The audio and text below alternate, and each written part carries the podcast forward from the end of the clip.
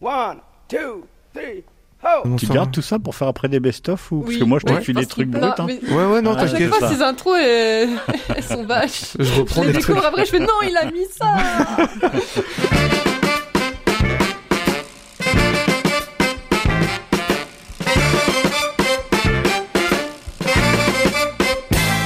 Salut tout le monde, vous écoutez Pause Vélo, l'émission dédiée au vélo utilitaire, l'émission qui sauve la planète. Et on est nombreux aujourd'hui, on est 1, 2, 3, 4, 4 C'est presque après 4, j'arrive plus à compter, je suis obligé de compter sur mes doigts. Si, alors Xavier Mathéos qui est là, qui est derrière le- les boutons. Comment Salut, ça va. Xavier Salut Eric Frottel. Merci. Oh, on a décidé aujourd'hui de s'appeler correctement et de prononcer correctement notre famille. Camille Vas-y, Skrinsky, ça va? Ça va très bien. Et puis, on a Mika Anso. Ça va Mika? Ça va. J'ai bien prononcé, hein. Anso, ça va, il n'y a pas de piège. Bah, on prononce pas Ah, c'est vraiment ton nom? En sox. Je croyais que c'était un jeu de mots, que euh, genre il, est, il saute ou un truc comme ça. Non, non, non, c'est pas ça, Je hein. croyais que c'était un Euh, pseudo en Je fait. t'expliquerai hors antenne. D'accord. Et on a Dame Julie qui n'avait jamais participé à l'émission Direct Live. Comment ça va Julie? Ça va, un peu impressionné, mais ça va. Vous entendez sa voix? C'est Ouais. c'est la, Oui. c'est la vraie voix On de la la chronique. Elle, elle est avec nous. Maintenant, Physiquement, elle a un corps. Ça n'est pas qu'une voix. On a de la chance. On va commencer avec une toute première chronique qui nous vient de la Réunion. C'est un gars qui a décidé de se mettre au vélo à la Réunion et il nous raconte comment ça se passe là-bas dans un pays qui monte et qui descend et où qui fait chaud. Salut, moi c'est Nico. J'ai 43 ans et j'en ai passé 30 à Alençon. Petite ville de basse Normandie. Enfin, plus exactement au Chevin, juste à côté, un tout petit village. N'importe qui vous dirait que c'était pas ouf comme endroit. Mais quand on a connu que ça et qu'on y avait une bonne bande de potes, ce qui était mon cas, il y avait mon grand frère, Vince, Boz, Matt, Marco, Eric, Fetus, Manu, Titi, Douglas. Enfin bref, je vais pas vous faire toute la liste, on était une bonne trentaine. Ben franchement, ça le faisait grave. Avec le recul, on en avait de la chance. On passait le plus clair de notre temps sur nos vélos à enfiler des kilomètres à travers le village avec la Greg Steam. C'est comme ça qu'on aimait s'appeler. On s'organisait même des virées en forêt de Persaigne, juste à côté.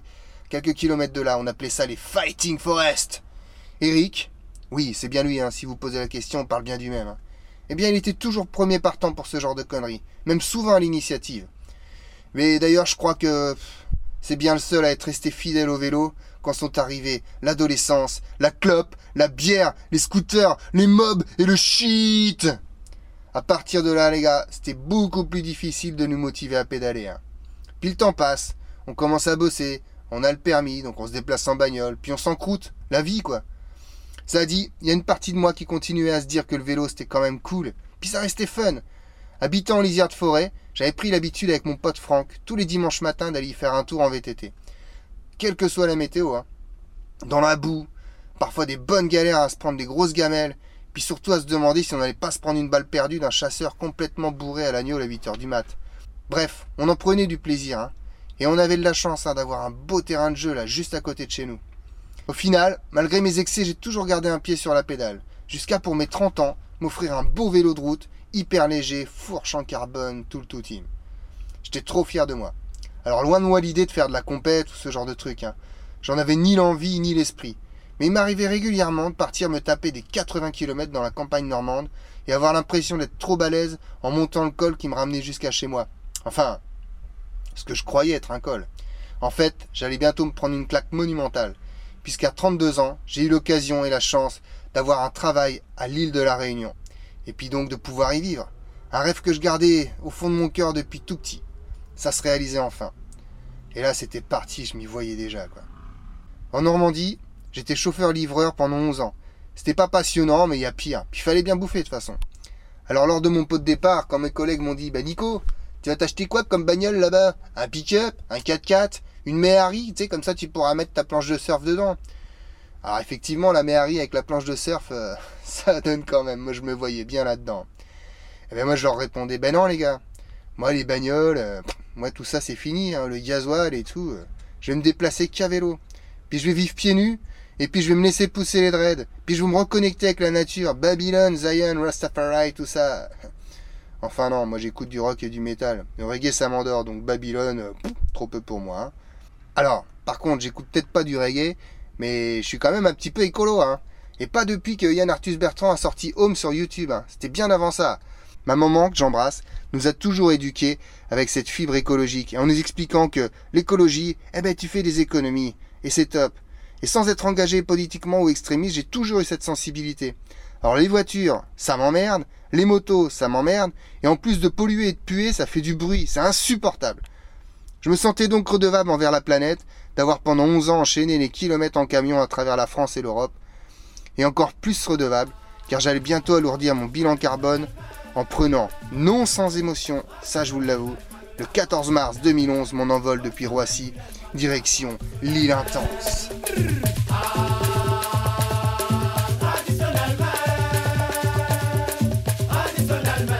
Eh bah dis donc, il est courageux Nicolas, hein, faire du vélo par ce temps-là.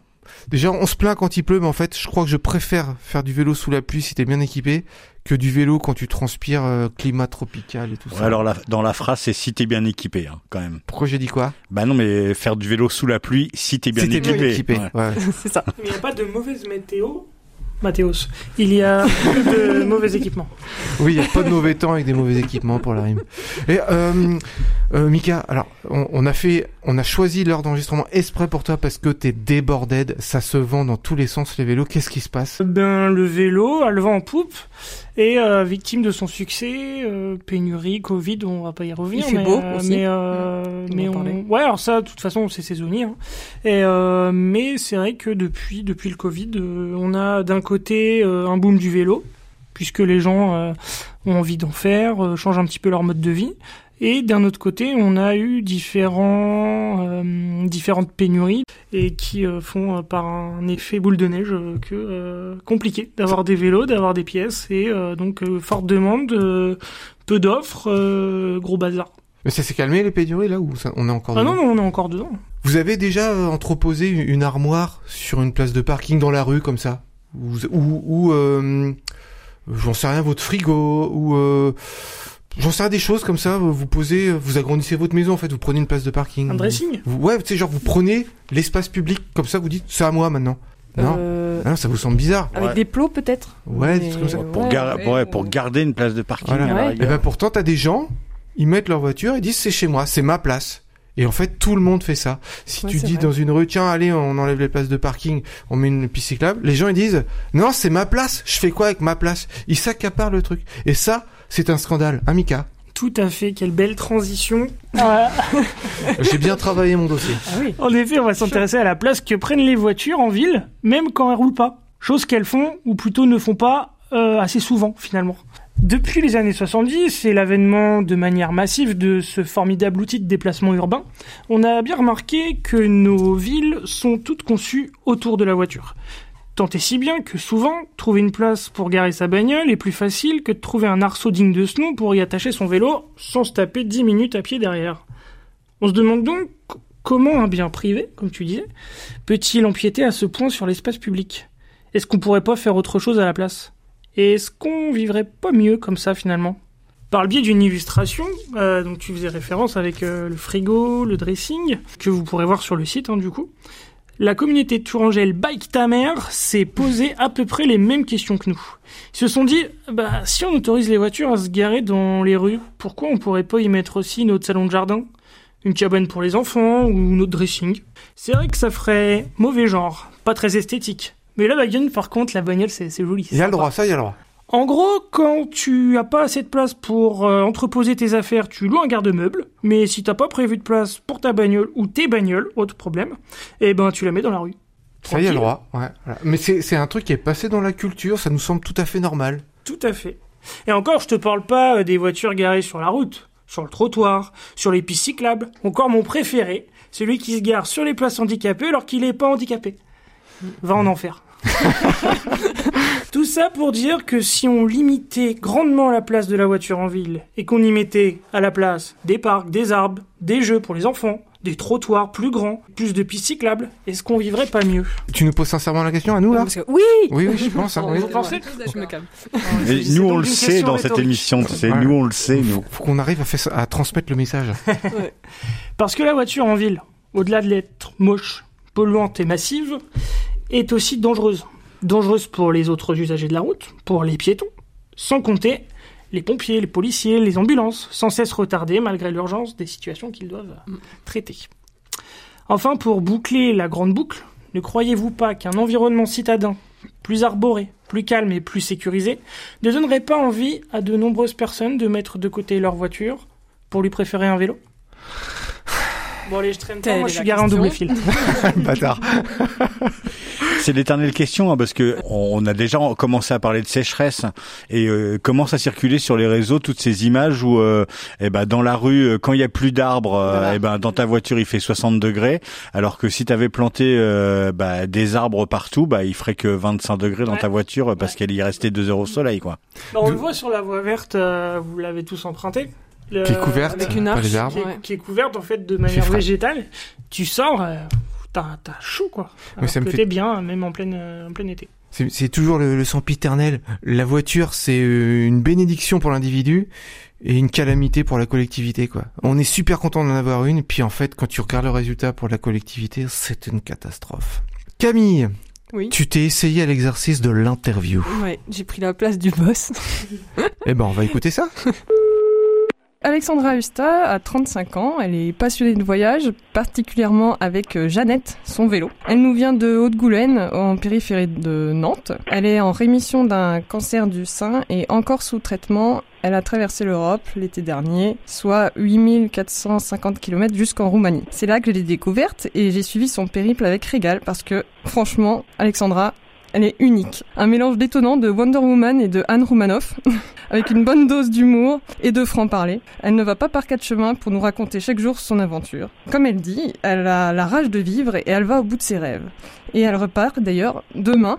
Eh bien, je pars demain en Laponie parce que en rentrant l'année dernière de mon petit tour d'Europe là, et je suis rentrée au moment de Noël et donc au moment de Noël, j'ai trouvé mes mes petits neveux et nièces qui m'ont dit le Père Noël n'existe pas. Alors là, je peux te dire que ah, pardon, le Père Noël n'existe pas. Mais alors là, mon petit gars, c'est ce qu'on va voir. Donc je prends ma Jeannette, je l'enfourche et je veux leur prouver au petit merdeux de 9 ans que c'est pas vrai.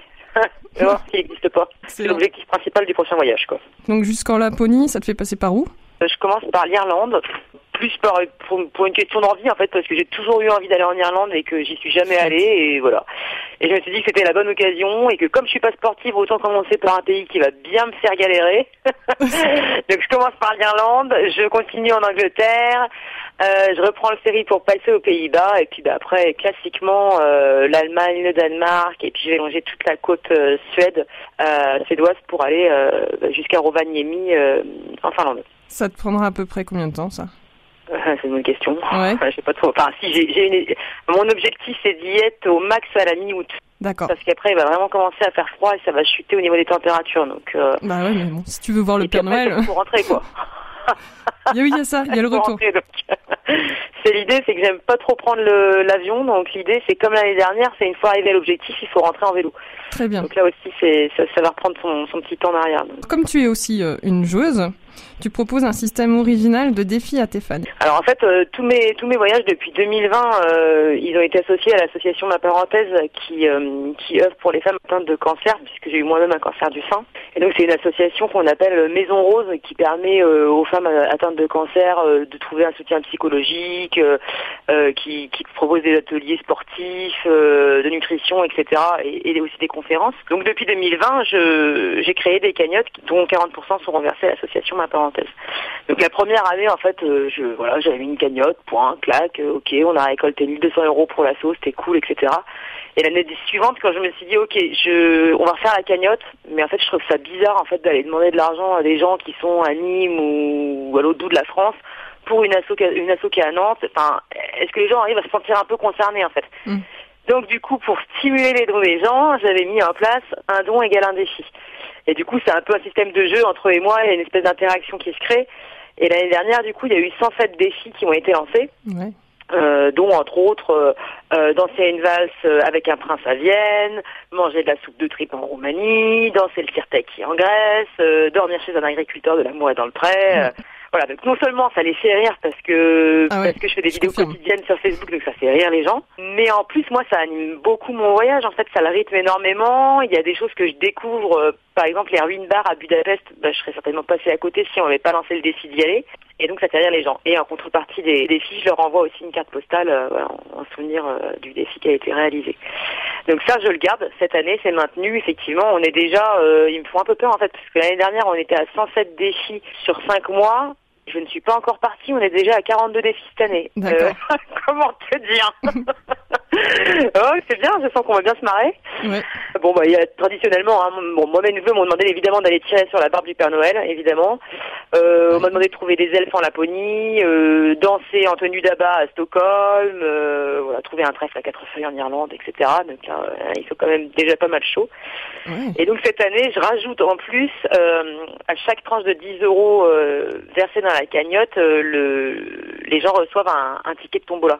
Donc euh, c'est là que mon, voyage a été quand même beaucoup plus trava- travaillé cette année, parce que j'ai été chercher des sponsors qui, euh, qui vont offrir des lots du coup aux gens. euh, Il y a pas mal de lots axés vélo, euh, donc euh, dont, dont pas mal nantais aussi, ça c'est cool.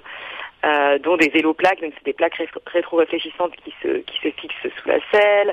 Euh, Il y a les pinces pour poupidou, les fameuses pinces pour les les femmes qui permettent de transformer la robe en, en short, ça c'est merveilleux. Enfin, des petits lots comme ça sympas et des gros lots, euh, dont des nuits à gagner euh, en région nantaise euh, dans des demeures euh, sympas, des quotas finlandais, euh, des maisons bourgeoises. Donc voilà, donc ça aussi, ça va un peu animer le, le voyage, etc. De vouloir participer aussi pour potentiellement gagner des Mm. lots derrière, euh, c'est plutôt sympa quoi. C'est clair. Je sais pas comment tu fais parce que déjà en voyage il y a beaucoup de difficultés entre l'effort physique, trouver de l'eau, trouver à manger, trouver où dormir. Et en Ouais. plus là, réaliser des défis improbables, franchement bravo. Tu, Bah tu- ouais, puis gérer tout tu dois avoir des journées de c'est-à-dire 36 heures. Envoyer les cartes postales en temps réel et pas attendre la fin du voyage pour envoyer les cartes postales. Bon, je me fatigue, hein, je me fatigue beaucoup à le faire. c'est clair. Euh, Sacrée logistique. Puis, entretenir aussi bah, les réseaux sociaux, quoi. Enfin, euh, je suis quand même connectée, je poste des posts tous les jours et si je le fais pas, il y en a qui s'inquiètent. Euh, si j'ai pas mis mon post euh, à vrai. 22 heures euh, le lendemain matin, j'ai des, des messages. Mais Qu'est-ce qui se passe? Ça va pas? Il t'est arrivé quelque chose? D'ailleurs, où est-ce qu'on peut te suivre du coup sur les réseaux? Tu peux nous Alors on me trouve sur Facebook et Instagram avec le même nom, Adventures of Tata Alex. Vous me trouvez là-dessus et puis la cagnotte Litchi, euh, en tapant euh, dans Litchi Alex et Jeannette contre le cancer, vous trouverez la, la cagnotte où vous pouvez payer vos dons euh, et, et puis les tickets de tombola bien sûr où je vous enregistre derrière dans ma petite base de données. Écoute, on va te souhaiter beaucoup de réussite. Bah, pas de crevaison, voilà. Non, s'il vous plaît, l'année dernière il n'y en a eu qu'une donc voilà. Bravo. Le même ratio, ça serait pareil. Ça serait. À bientôt. À très bientôt. Bon voyage. Eh bah, bravo Camille, c'est une formidable première. Merci. Tu vois, tu devrais recommencer. Ouais, non, Plus souvent. J'ai trop transpiré. je, je peux pas. T'es trop timide. Alors qu'avant, tu m'as dit que aussi t'étais mal à l'aise à parler dans le micro, puis en Oui. fait maintenant c'est bon là. Voilà, ouais, c'est Ouais, mieux. tu Ça va vois beaucoup mieux. Donc au bout de 10 Voilà, interviews, je me soigne par le mal. Voilà, c'est ça. Xavier, t'as trouvé qu'il y avait des gens qui avaient toujours des mauvaises excuses ou des bonnes excuses, mais sont mauvaises pour ne pas faire du vélo. Alors moi je suis un peu le spécialiste euh, pour les mauvaises excuses. Je suis le roi de la mauvaise foi. On fait des concours en famille, on se décerne des médailles, des diplômes, tout ça. Mais euh, comme je suis euh, le geek un peu de l'émission, euh, je suis toujours en train de chercher sur les réseaux sociaux des trucs. Et je tombais sur un sur un site et Camille m'a dit que c'était une marque de vélo en fait qui s'appelle cyclable.com. Ouais. Euh, c'est pas une marque de, ma- magasin. ouais, de magasin de, marques de magasins qui ont un très bon site. Il y a plein de trucs, plein d'astuces, plein de conseils pour euh, tous les vélos et pour tout le matériel. Et en fait, je, je farfouille sur le site et je tombe sur un article où ils disent euh, les dix euh, les dix raisons pour pas faire du vélo. C'est-à-dire qu'il y a des gens qui trouvent des raisons pour pas faire du vélo et en fait ils les ont recensées et ils ont ressorti les dix plus grosses euh, fausses excuses pour pas faire du vélo. Alors ça va de je vais plus vite en voiture, je peux pas faire mes courses, avec les enfants c'est exclu, ouais en été mais non en hiver, en ville c'est trop dangereux. Il y en a dix comme ça. Moi je travaille, ça coûte cher, je suis pas sportif. Enfin voilà, c'est les dix plus grosses raisons que les gens sortent pour dire non non moi je préfère y aller en voiture. Et du coup moi je m'en suis je me suis intéressé à cinq parce que je les ai trouvés plutôt euh, sympatoches, surtout à démontrer que c'était des vraies fausses excuses. La première, c'est je vais plus vite en voiture. Alors ça, on le sait tous. Si vous faites du vélo pour faire de des trajets euh, urbains, moins de 5 km, c'est prouvé. A Mhm. plus B que ce n'est pas vrai. Rien que le temps de trouver une place pour se garer, euh, prendre sa voiture, la faire démarrer, la préchauffer, tout ça, euh, c'est foutu. En vélo, c'est plus rapide. T'enfourches ton vélo, tu fais tes kilomètres. Et en plus, il y a plein d'infrastructures maintenant au niveau routier pour faciliter les trajets en vélo. Si vous tournez à droite, maintenant, il y a des panneaux qui vous autorisent à griller, entre guillemets, des feux, plein de choses comme ça. Donc, ça ne va jamais plus vite en vélo. Alors, on parle bien sûr des trajets intra-urbains, moins de 5 km. La deuxième raison, c'est le vélo en ville, c'est trop dangereux. Eh ben, il faut savoir que depuis qu'on s'intéresse à l'installation de, pistes cyclables, de structures en tout genre, eh ben, entre 2019 et 2020, il faut savoir que la mortalité cycliste, a baissé de 5%, alors que la pratique, elle, a augmenté de 10%. Donc c'est pas vrai, c'est pas plus dangereux et euh, il y a une conclusion, vous verrez euh, tout à l'heure, euh, qui vous invite à faire encore plus de vélo. La troisième question, c'est marre de se faire voler son vélo. Eh ben sachez que il y a plein de choses qui sont faites pour que vous ne puissiez plus vous faire chourer votre vélo. Il faut un bon antivol. Alors évitez les câbles, prenez un bon U, ça ça dissuade les, les voleurs. Maintenant il y a des nouvelles technologies qui sont mises à votre service, le Bluetooth, les systèmes de géolocalisation, les alarmes sur les vélos et surtout le marquage. Maintenant, quand vous achetez un, un vélo, et Mika pourra nous le dire chez un professionnel, votre vélo, il est marqué. Donc, euh, soit c'est une gravure, soit c'est une soudure, euh, mais en tout cas, votre vélo, il est gravé. Vous pouvez avoir une assurance et votre vélo, en tout cas, on peut le retrouver. Donc, c'est plus une excuse pour se dire que on peut pas faire de vélo. Moi, j'ai un garde avec une hallebarde et une batte de baseball. Oui, mais Comme euh, ça, je suis voilà. tranquille quand je le Et garde. puis les adeptes de nouvelles technologies, allez fouiller. Il y a vraiment plein de trucs de géolocalisation avec votre téléphone pour trouver votre vélo, tout ça. On a des alarmes. Ouais, Ouais, des des alarmes, alarmes, voilà, ouais. c'est ça. La quatrième, je ne suis pas sportif. Ouais, bien sûr, on n'est pas tous. euh, Voilà, c'est ça. Il y a les vélos électriques pour ça. Donc il n'y a plus besoin d'entraînement. Surtout qu'on parle de, de trajets qui font euh, moins de 10 km. Et ben comme l'hiver, quand vous prenez votre voiture, vous avez sûrement pris du temps pour dégivrer tout ça. Et ben quand vous prenez un trajet en vélo, calculez votre trajet pour pas avoir à pédaler comme un fou et arriver tout transpirant euh, au travail. Et ça se prépare un trajet en vélo. Mais en tout cas, il n'y a pas besoin d'être sportif avec l'assistance électrique, calculer son trajet. Et puis, il y a même, j'ai entendu parler, de vélo-école. Si jamais vous n'avez pas fait de vélo depuis longtemps, vous pouvez faire appel à, un- à une, une école de vélo pour essayer de se remettre dans le bain et puis reprendre les bonnes habitudes. Et enfin, la cinquième et je pense la pire de toutes des excuses, c'est le vélo, ça coûte trop cher. Elle revient, je vous jure, le vélo, ça coûte trop cher. C'est dans les dix euh, raisons qu'on utilise. Eh ben, sachez que un vélo à l'année, ça coûte 120 euros. 120 euros en moyenne dans l'année. Alors, je parle pas de l'achat du vélo, hein, mais sachez qu'un abonnement de transport urbain, alors on va dire d'entre les moyennes et grandes villes, c'est entre 400 et 800 euros à l'année le- les abonnements pour prendre les transports en commun. Euh, si vous enlevez qu'il n'y a pas de carburant, pas de place de stationnement, pas de contrôle technique, que euh, vous pouvez faire appel à des aides, que ce soit pour l'achat d'un vélo, un vélo cargo, un vélo électrique, les aides aussi. Euh, vous pouvez demander à votre employeur d'avoir une rémunération euh, kilométrique. Avant, on le faisait pour les transports en commun. Bah, si vous prenez votre vélo, maintenant les entreprises peuvent aussi vous rémunérer, enfin vous rembourser votre trajet. Eh ben, sachez qu'un vélo, vous faites une économie de 300 à 500 euros par mois. Donc, ce n'est plus une bonne excuse. Le vélo, ce n'est pas cher. Et sachez pour conclure que, eh ben, plus il y aura de cyclistes, plus ce sera facile et moins ce sera dangereux de faire du vélo en ville. Donc, euh, tous à vélo. Vous en avez d'autres, vous, des excuses que vous avez entendues euh, récemment? Euh, Il fait froid. Il y a un copain, moi, il m'a dit euh, ah mais non mais mon vélo de toute façon il est pas en état, il est cassé tout ça, euh, il est pas réparable. J'ai dit mais écoute euh, j'ai un copain qui peut t'enfiler un pour 250 balles, nickel nickel. Mmh.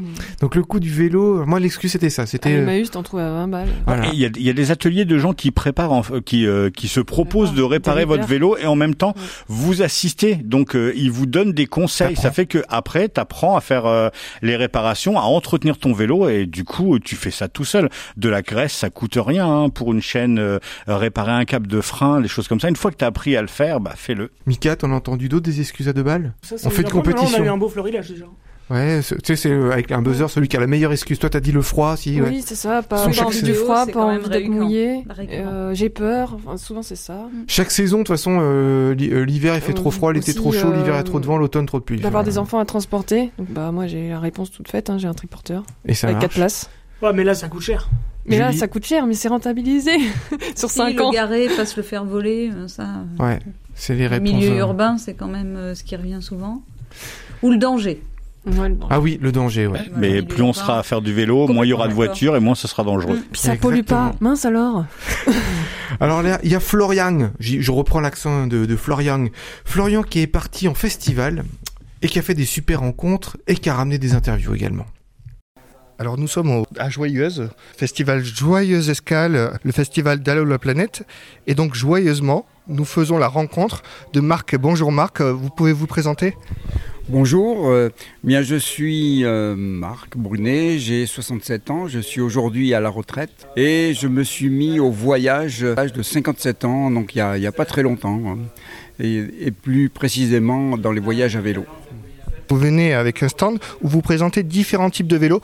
Oui, dernière arrivée, c'est cette grande roue, le, ce qu'on appelle en France le, le grand bi c'est un vélo qui date, euh, dont le concept date des années 1800, donc exactement 1870, qui a été le premier vrai vélo, qui n'a pas duré longtemps parce que la bicyclette est arrivée une dizaine d'années plus tard. Mais c'est un, engin assez euh, euh, étrange, mais à la fois beau, esthétique. Mais celui-là est aussi difficile à, utiliser, surtout au début, pour les démarrages et l'atterrissage en quelque sorte, puisqu'on est à 1 mètre, la roue, euh, la grande roue est à 1 mètre 30 euh, du sol. Enfin, elle fait 1 mètre 30 de diamètre, donc euh, c'est pas toujours évident. Il n'y a pas non plus de vitesse, pas de roue libre. L'entraînement est fixe sur le pédalier avant. C'est vrai qu'avec un tel engin, on se fait remarquer quand on, on roule. J'imaginais pas être autant interpellé par euh, mon passage sur les routes et, dans, les villages. Mais ça donne l'occasion de rencontres aussi, c'est ça qui est intéressant. Avec toutes ces contraintes qu'on pourrait dire des contraintes d'artistes, vous avez, vous avez osé partir sur les routes de France et vous avez fait un beau voyage. Oui, avec ce grand bi, je suis parti, euh, j'ai fait quatre voyages entre 600 et 800 km en, France. Et sur, principalement sur des voies vélo, bah, pas trop en montagne parce que dans les côtes c'est compliqué, il faut pousser.